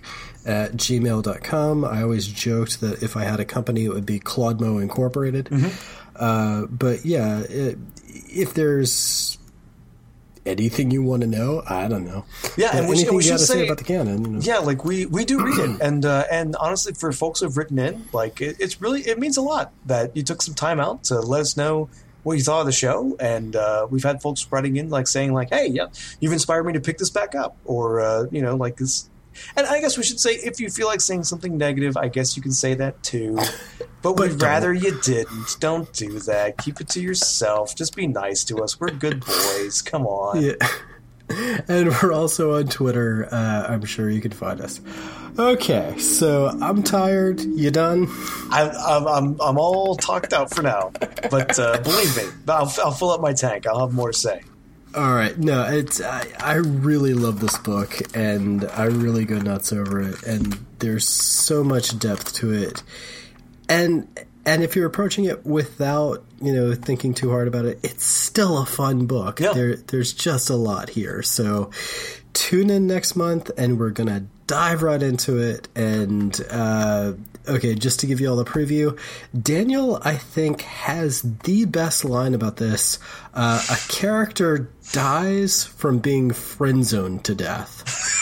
All right, just just stay tuned because that to this day is still making me laugh. All right, well, uh, take it easy and good night. Yeah. Good night.